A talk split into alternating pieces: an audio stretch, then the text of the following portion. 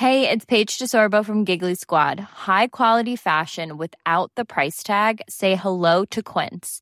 I'm snagging high-end essentials like cozy cashmere sweaters, sleek leather jackets, fine jewelry, and so much more. With Quince being 50 to 80% less than similar brands. And they partner with factories that prioritize safe, ethical, and responsible manufacturing. I love that. Luxury quality within reach. Go to quince.com slash style to get free shipping and 365 day returns on your next order. Quince.com slash style.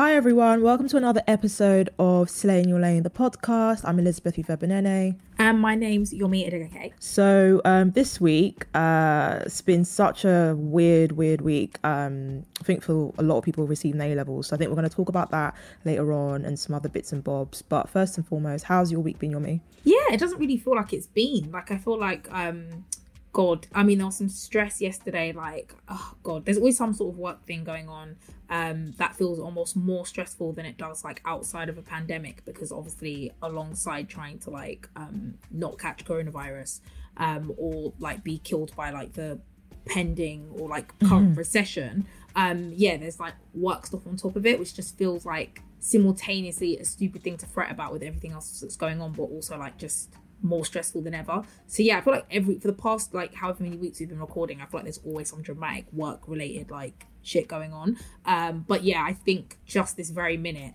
it might have died down a bit. So feeling feeling um cautiously optimistic. How's your week been? Yeah, I think like it's weird because I think everybody must be like you guys just speaking code in at the start of your the start of your episode.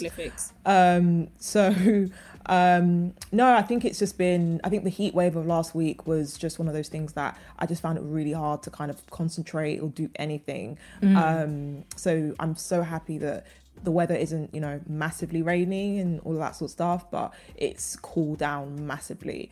Um, I think that was just stressing me out last week. It's just, yeah, I don't think our country um, and just just the way we are in this country is built for um, a heat wave a heat Not wave of like a day, okay, maybe two days, but I cannot do a week. Like it's just a bit mad. Mm. The UK is not built for anything other than drizzle. Like if, if it's snow, it can't cope. If it's really hot, it can't cope. It's literally just like the oh odd, God, the yeah. light, yeah, April showers. That's what that's what we're built to do here. Beyond that, it's just like catastrophe for sure. So, um, our first topic of the day um, was something that was getting me really stressed last week and just really just like demoralized even further. Um, um, and it was the whole A level scandal. So, um, it's quite it's weird because we've as of like us recording today, um, like a couple of hours ago, was it yesterday? Yeah, yesterday. It, the government's made a U turn. But long story short, um, yesterday, the government made a U turn on their highly controversial decision to downgrade almost 40% of A level results in England after, you know, um, a widespread outcry and student protest, essentially. So, um, this, I, am trying to be, I'm trying to not inve- inject my own personal opinion on, in this, as I tell you guys. But Ofqual, this stupid thing, um, which is basically it's, it's an exam regulation who has downgraded um, who created this algorithm which is essentially very biased and has downgraded um, a lot of students um, and things like that. So uh, it is just i don't know like this class of 2020 i just feel really sorry for them for a lot of reasons. Yeah man it's mad because like i mean to be honest i was absolutely convinced and certain that they'd u-turn. I was like, come on, like there's absolutely no way. Like it's it's like I was saying to my little sister, it's giving me um what's the word? Charles Dickens Dickensian levels of cruelty. I was like, come on, this is actually like caricature level, like Margaret Thatcher stealing the milk, the Grinch who stole like Christmas is cancelled level, like cruelty. Oh, we're gonna like, you know, decide children's um, grades based on an algorithm that's gonna like cut their grade by like 50. I was just like, they're not, they can't stick to this because obviously this government has been like cartoonishly cruel um, mm. throughout the coronavirus crisis. Like the fact that we've got, it's not even funny, but like the fact that we've been punished um, for um, I, I don't know why I'm saying our like our handling of the coronavirus scandal and it's literally Boris Johnson's like handling of um, the coronavirus like crisis, like with like the one of the worst death rates in the world, with like a, one of the worst recessions in Europe. Like, it, I think this government has just been like, yeah, like almost like sketch show level villain, pantomime villain level bad. That's why I was like, surely this would just be like honestly the final nail in like a, a, a literal like horror film coffin. And then yeah, of course they U-turned because obviously Scott Scotland U-turned as well. Um, so I couldn't tell surprised, but that kind of run up. Um, I was talking to um my so weird calling her mentee because like technically she's my mentee. Like I met her when she was 15 and I was like 21. Um, and uh, she was working on a magazine that I used to. You, you know the story anyway, Elizabeth, but like birthday Yeah. magazine. Um, so literally like I met her then, but like obviously now we're like closer in age and we're friends. And I remember like you know she was um a very very talented like literal prodigy child genius type that was like really like had very serious mitigating circumstances that led to her getting into um, Cambridge I think twice if not three times um, and then them basically not really taking her mitigating circumstances into account which meant that she did, wasn't able to go um, even though she was only like I think very mildly be below the grades that she was predicted. So I feel like we were having a conversation about yesterday and it was just like this whole situation it's actually really sad on so many levels because this isn't the first time by any means that like young people especially from disadvantaged backgrounds have been let down by the system. Yes it's almost like a cartoon in this state in this um specific instance where it's like oh we're gonna literally get an algorithm and a computer to decide which of you ones gets to thrive in life. But with her situation and so many other situations like that where like mitigating circumstances aren't taken into account where like like things like a post the postcode lottery all these things like they have pre-existed like the coronavirus um the coronavirus crisis. Gosh that's actually a really hard phrase to say. For years. And it's just like the first time in a long time that we're actually really having these conversations about how the system is essentially rigged to stop certain people from thriving within it. And it's now we're having this conversation but it's sad because this isn't by any means the first time. What what how did you feel? Especially because you've got younger um siblings. Yeah, but I'm I wouldn't say I'm lucky because my sister isn't doing her GCSEs till next year. Um, so I guess I didn't feel it personally from that point of view, but I felt it very personal um, just because I I think for me when I was 16 and I, uh, education was like my ticket to basically I hate I wouldn't say better myself but improve my life chances. And that's what education is meant to do. Like when you're younger you're told if you put the work in like all of that sort of stuff you will go somewhere. Like this you're like even when you're you know grow up in a Nigerian household like education is a really big thing. So I think for me it just gave me really bad PTSD like if that's the right term like that's what she was saying war flashbacks yeah. Oh my god yeah that's exactly how it felt because i just i just couldn't imagine that feeling like that. So um and i think that's i think that was just my main thing. I was just like education for someone if you come from a particular background it is it is the only it's very few things that you know that can kind of i won't i'm not about oh my god i'll lift you out of poverty and all that sort of stuff but like the promise of bettering your circumstances is you know kind of you use education to do that as a tool. So when we saw system that, and I think what you said around basically like the fact that it just exposes the privileges that we all see every single day. We've all gone through the state education system and we see like the diff- the disparity and all of that sort of stuff. And like, I don't know, I was saying to somebody that sometimes you, you grow up thinking that private school kids are smarter than you and like because you know they they it's just you know this whole style of all of that sort of stuff.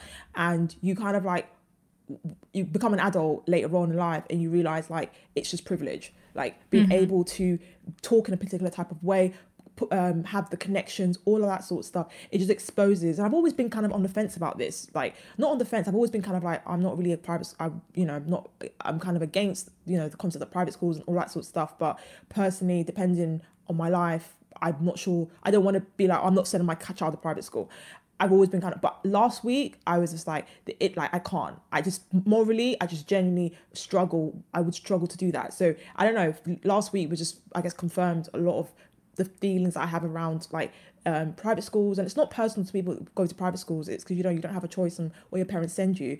Um, But I think the privileges that it bestows on pe- um, people who um, who enter that system is something that I just cannot morally like come to terms with in this country. That and it's just it's a myth of meritocracy. It's just there are so many things about the education system in this country that is rigged against you if you're working class, if you're black, all of these things. And even yeah, so I think that's I think I've got really demoralized last week based, but then hearing obviously the U-turn was quite good to hear that. Um, but yeah, I think it just confirmed that we live in a very, very privileged. There's no such um, society. There's no such thing as meritocracy. I for a long time believed in that, but I think over the last I'd say five years, I just realized that that's not the case. The cream does not always rise to the top. The people who are uh, in positions of power in in this country are not there because they're the smartest. And do you know what's so funny? You know that Gavin, the Gav, the the Gavin Williamson guy, him he was just like we don't want to basically like inflate grades because we don't want a culture of people who um are, are incompetent at their jobs sort of thing do you know how i do you know how like crazy that is to say that means that's somebody who doesn't understand the um the job market because there are already too many people going to university who are very much overqualified. He doesn't understand the skills market in this country. For you to say that, it just it just was so. It, I think yeah, my brain was melting physically last week because of the heat, but also mentally because I just genuinely didn't understand like these the idiots that essentially um, have power um, to kind of govern and control. So yeah, that was kind of like um, I guess really hard. And I don't know, like what would would you say your because yeah, would you say your A level? Because now it's going to be done via pe- teachers' predicted grades. How if if you were in the system A level, how would you have fared? If you know, if you were Um, I would have. I'm one of those people that's gonna be like, well, actually, I would have actually, I would have got into where I was going. I got exactly my predicted grades. Yeah. Um, but I mean, I still don't think it's fair. Like, um, and again, I've always said that's the thing. I think I got what I was predicted, but I also um understood from a very early age, and I've said this a million times on a million different podcasts that even that in and of itself, I've never ever felt that it was representative of much more than the fact that I knew what I needed to write to get a particular grade. For mm. instance, like I was rubbish at maths. I've, I've already said that I was like in the second bottom set for maths, um, which led to mass confusion because I'd managed to fool everybody for years into thinking that I was smarter than I was. But like in terms of like in terms of um, what is it English and like um history and sociology and like I can't remember what subjects I did, but like at the end of the day, I was very much like, okay, like I was very good at like cramming and I was very good at understanding what I needed to say in terms of what to I was very good at knowing what I needed to say to be able to secure particular grades. And to me that's never even back then I was like I'd say smart enough to know that that wasn't real intelligence because like I'm I'm would That's never say that I'm isn't not it? Yeah, exactly. you're smart, but you know you I know am smart, but I'm I'm more street smart in terms of knowing Yeah. what I needed to write and what I needed to say. And they're all there's so many different types of intellect which continue to go under the um, radar and continue not to be detected because we are so fixated on people getting like um you know basically being able to remember 1066 and put it on a paper. Like that's what we're that's what we're focused on. And it's harder to do that to be fair with like maths and stuff which is why i couldn't i couldn't um scam my way through like, the math system. But i could definitely scam my way in english maths not maths sorry english uh history um you know sociology re all those kind of topics that would just required you to remember things um and answer what basically remember what your teacher in particular wanted you to say even if you didn't agree with it. Like that was kind of like um um what it was. But like most but what's interesting is yeah whilst i'd have been fine because i like also was very strategic with the subjects that i picked which meant that i was like yeah like i um had like shown continually that i'd be okay in those areas a lot of people that i know did much better than they were predicted predicted in fact um, a lot of people went up at least two grades above what they were predicted so um I know a lot of people wouldn't have fared as well. And I think, again, even the fact that it's like, oh, okay, like, I don't know. I still think that even if, you know, even aside from that issue, there's also a very big issue in terms of it being like, you know, maybe this should make us really radically rethink um, Yeah. university as a signifier of intellect, of, of, of, of education or prestige and stuff like that. Because at the end of the day, you know, I've, I've seen all these companies being like, oh, we're going to stop like recruiting from universities or we're going to stop requiring, requiring, uh, you know, um, degree as a like entry point in terms of a job. And I'm like, yeah, because really and truly, like for years, aside from this scandal, we have allowed like lots of different types of intellect and talent to fly under the radar because we're too busy being like, oh, we need to ensure that Tristan from, you know, Eton gets his job at daddy's wherever. Like, and but we just had this like whole factory of the same people because they've all basically learned how to not even learned really. They've just been their parents have paid for them to learn how to end up in particular spaces and places, um, which is why yeah. we end up with the government that we have now. But how about you? How would you basically? Say? No, I think honestly exactly the same as you. Like genuinely, like I would have. I got my predicted grades were very much um, great, like A star, A star. It was great. So I I would have totally been fine.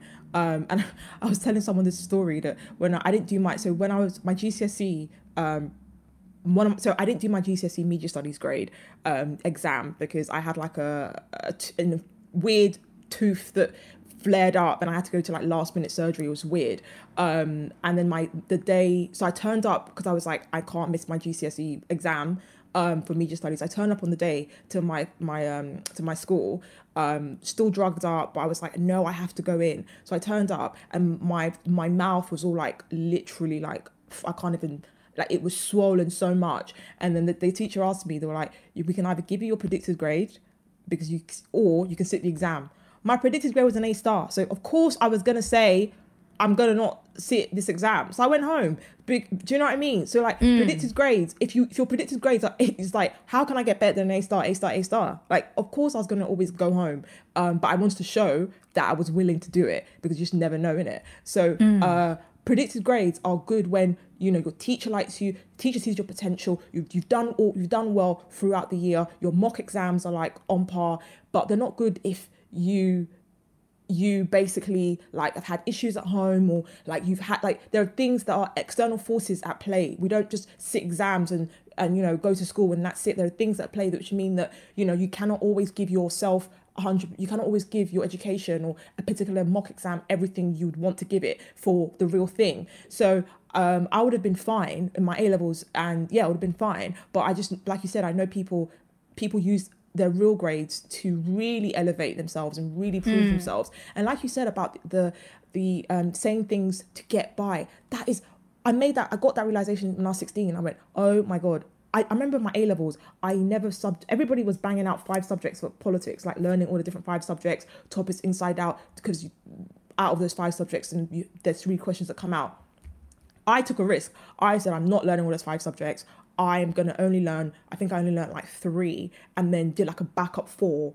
Like, and I literally was just so strategic. So, whatever question I would have that came up, I had to answer it, but I knew that if I learned everything I about it, I would have been fine. And I was fine in me, I was fine, but that's a risk. And I think should strategically that's how I kind of play the system like um over the years, like up, up until like even degree level.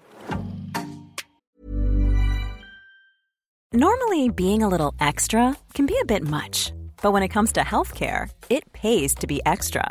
And United Healthcare makes it easy with Health Protector Guard fixed indemnity insurance plans. Underwritten by Golden Rule Insurance Company, they supplement your primary plan, helping you manage out of pocket costs without the usual requirements and restrictions like deductibles and enrollment periods. So when it comes to covering your medical bills, you can feel good about being a little extra. Visit uh1.com to find the Health Protector Guard plan for you. Many of us have those stubborn pounds that seem impossible to lose, no matter how good we eat or how hard we work out. My solution is PlushCare.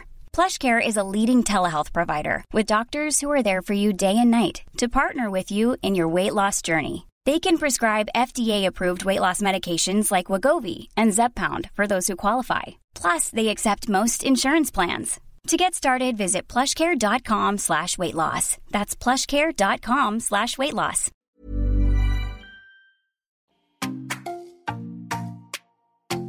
There's a question I actually wanted to um, bring up actually about um, what you were saying around like intelligence and what is the marker, university um, and exams and stuff like that. So what we found is a lot of companies over the years, so you know EY, KPMG, a lot of these professional service companies have kind of like changed their grad programs to um, not uh, include A levels and things like that. So they're they're kind of like broadening broadening this the widening the spectrum of what um, they sh- they look for in candidates because even if you find that uh, what do you call it again Dis- disadvantage and bias is in this, into the system even before like your GC, your GCSEs and stuff like that.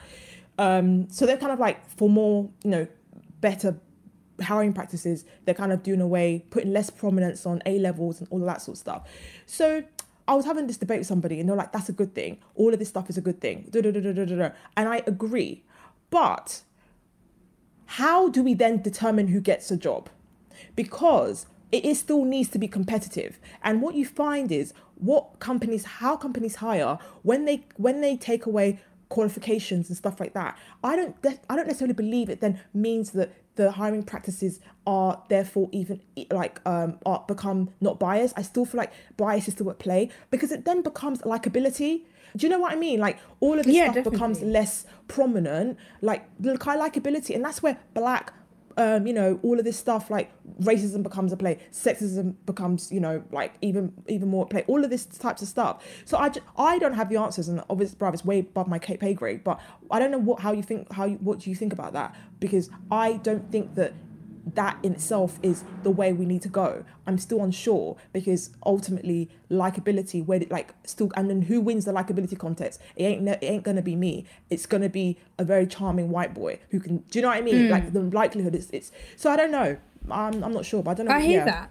Um, I think yeah, I think it's definitely a move in the right direction in my mind, but that doesn't mean that it's the it's the be all and end all and it's the absolute answer because yeah, definitely if it, it becomes a likability context, it becomes a um, commonality contest of like, oh, well, whose dad went? Well, I know your dad from here, and we went to the same school, and it was like, you know, it, it becomes that, which I don't think is much better. Um, but I do think it's a it's a um, you know, move in the right direction, just because I really think that like where we are now, I wouldn't say is necessarily better.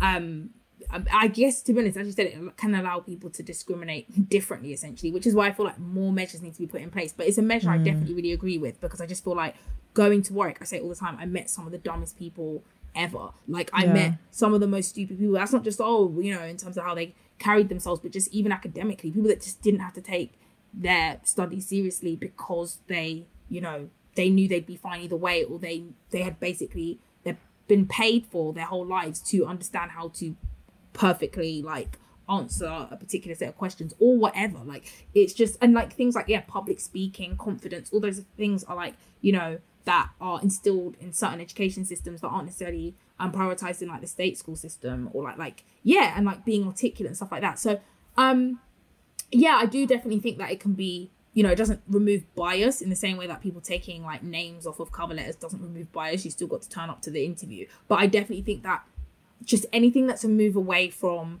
the idea that um, higher education and university education is like the be all and end all in terms of like how you're able to do your job is a really important thing in my mind. But what would the answer be? And I think that's you know whoever's whoever's job that is, whoever's whoever is in that pay grade needs to figure that out because I feel like okay, so we remove the university requirement, which would definitely diversify the pool in terms of class backgrounds. But what do we do to still make sure that it's not just um, you know, a particular type of person that is making it past interview. It's always the interview level in my mind. Yeah, it's like man. the big hurdle because it's that like kind of um, people searching for like commonality rather than mm. like um, ability. Um, or yes. just projecting ability dependent on somebody's um, background. Absolutely.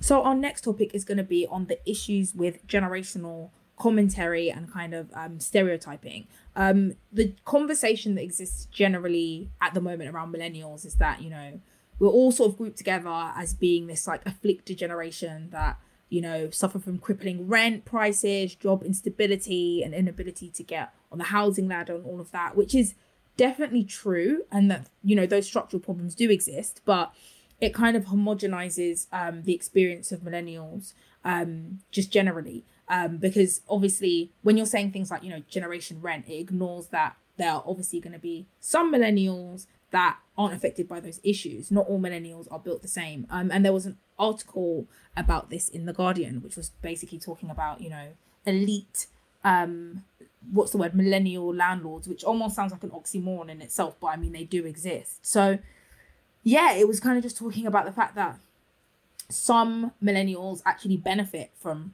you know how dire the situation is currently. And like you know in the same way that there's generation rent they are kind of like able to take advantage of generation rent in the same way like any baby boomer landlord would also be able to.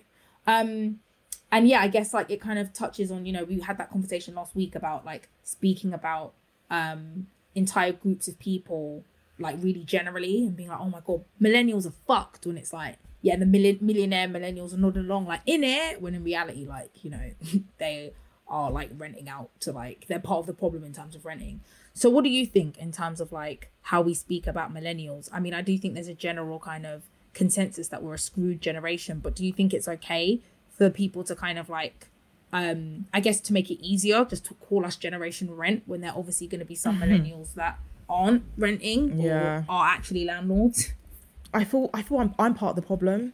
I hate to say it because I work in um, advertising, and advertising is based on like grouping everyone together. And people may disagree with that, but that's just basically it. Like I've spent the last couple of weeks working on a brief that's about Gen Z, and I've I think I probably know more about Gen Z than I probably like to know, and all of the, the nuances around what they like, what do they like. So I, I I can't I guess in good faith act as if like I don't do it myself because that's how I guess like it's I that, yeah. So I came yeah. So I totally honest. I agree. I agree. I think we have to be able to see what the difference, the different groups and privileges associated with each different group, and we aren't just we aren't all in this together.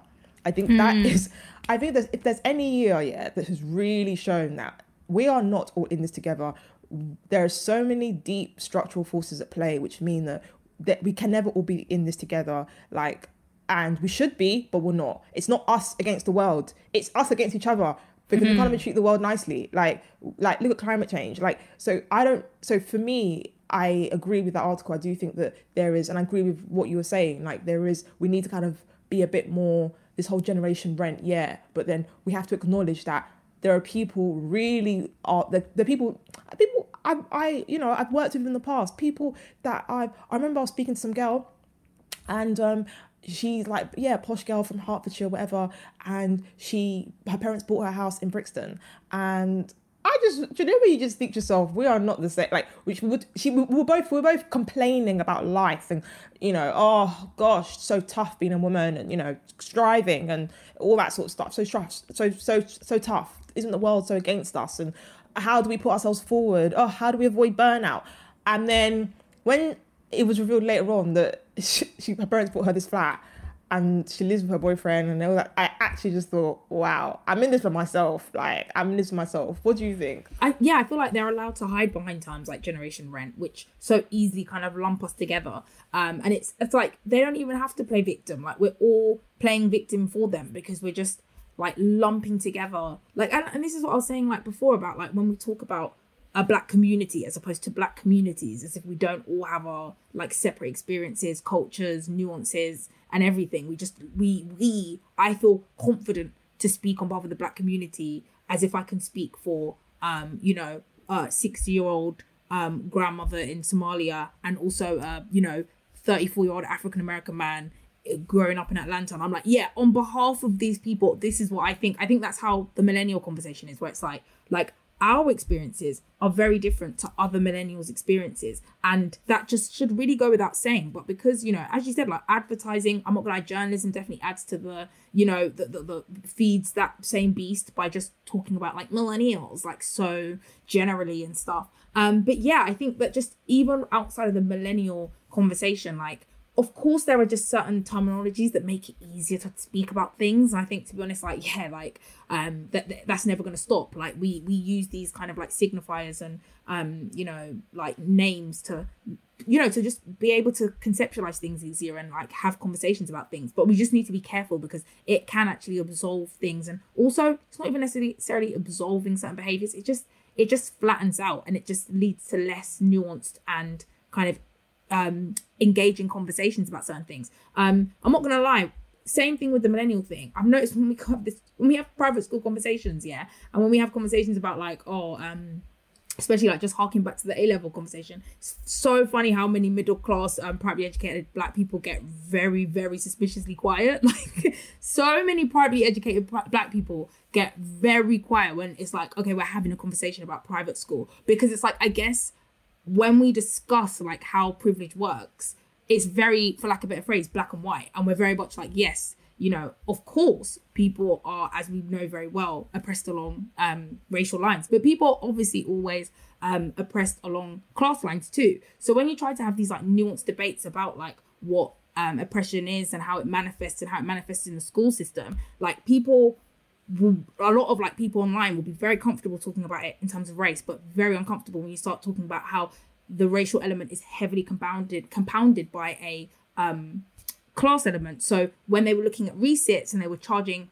like, you know, extortionate prices to resit, that's something that would affect you in terms of class and in terms of money. And I'm like, I was just kind of looking at certain voices like, oh, you're remarkably quiet, like when it comes to this. And I feel like that's kind of the generation rent conversation where it's like, oh, not generation rent, like the mm. millennial conversation. Things that like yeah. I will see certain, you know, under 30s or like young people that are very vocal on certain things suddenly become really quiet. And it's like, on other issues and it's kind of where they don't have the monopoly on oppression it's like there's certain um instances for instance that like i can't really relate to like i'm not gonna talk about it in a particular way because i'd just be lying i'd be just trying to like you know again like have some monopoly on like oppression and, and opt into like um certain oppressions that i don't experience but i definitely think there's a real culture of that because we use these really wide spanning terms like generation rent, doom generation. I might have just made that one up, but like just all these things are all, you know, sandwiched in between recessions. Yeah, those are realities, but it doesn't mean it's affecting everybody in the same way.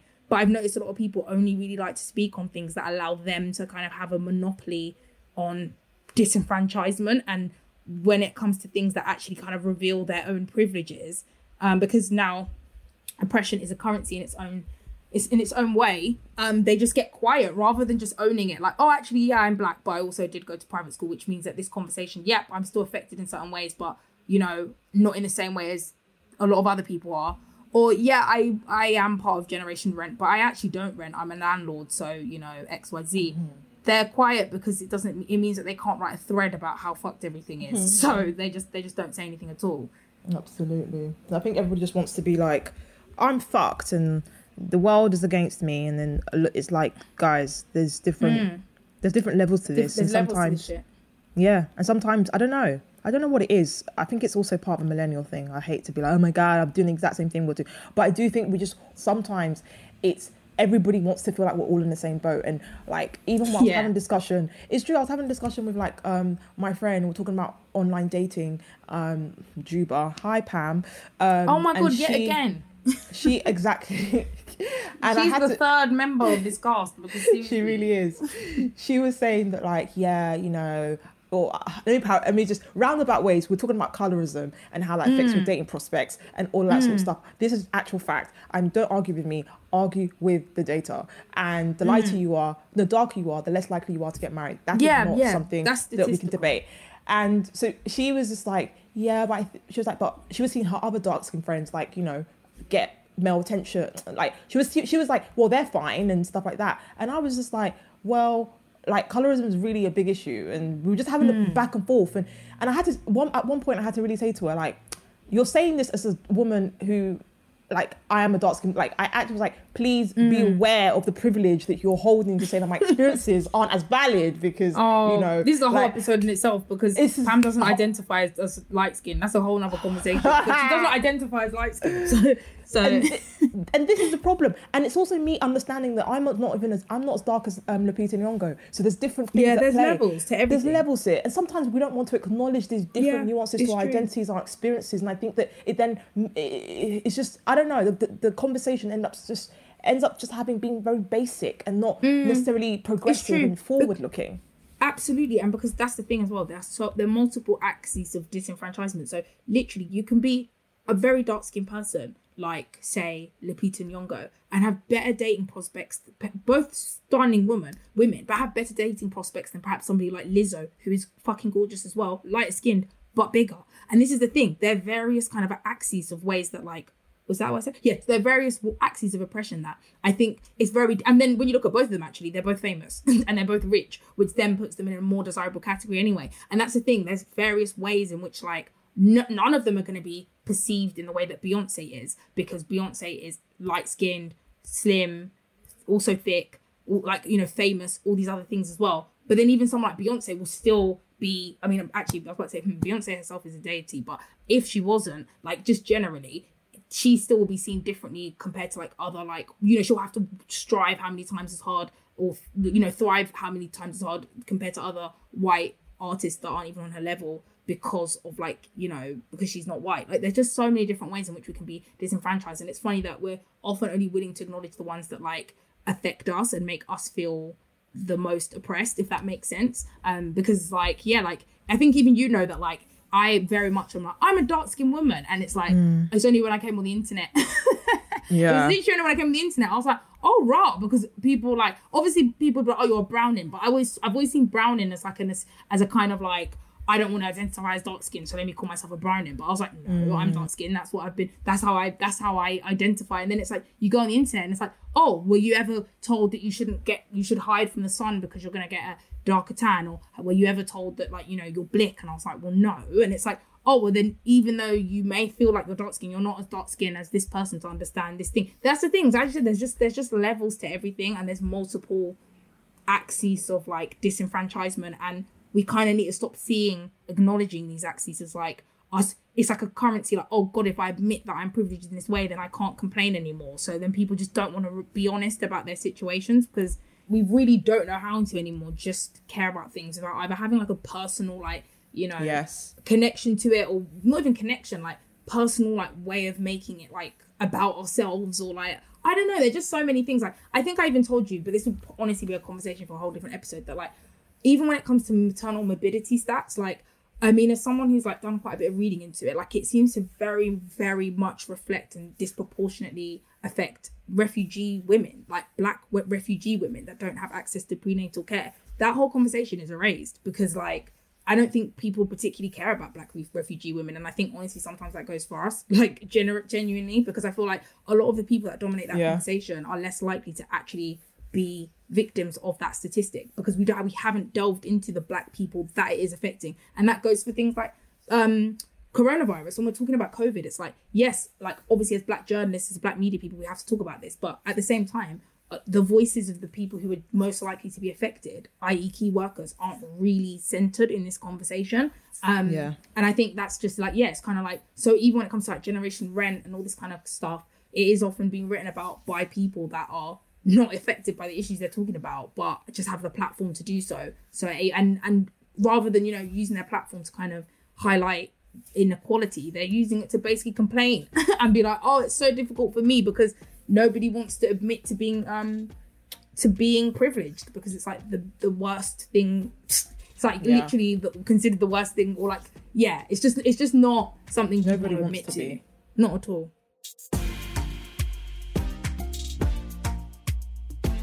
So our slay of the week is Little Simz on winning the 2020 Pioneer Award um, at the let me say this right AIMA Awards. Um, Little Simz is someone that, you know, she's just so sick of what she does. So it's always amazing for people, um, for black women to um, get the recognition in the music industry that sometimes we don't get enough of.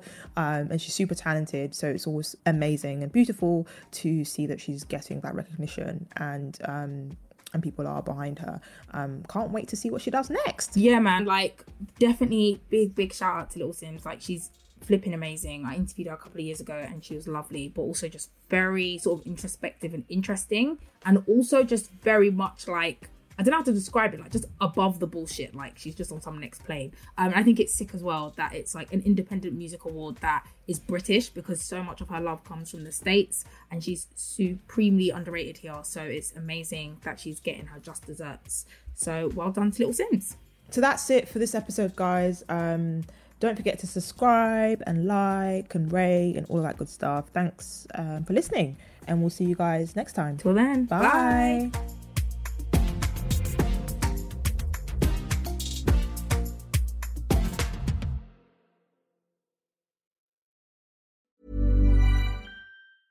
Normally, being a little extra might be a bit much, but not when it comes to healthcare. That's why United Healthcare's Health Protector Guard fixed indemnity insurance plans, underwritten by Golden Rule Insurance Company, supplement your primary plan so you manage out of pocket costs. Learn more at uh1.com.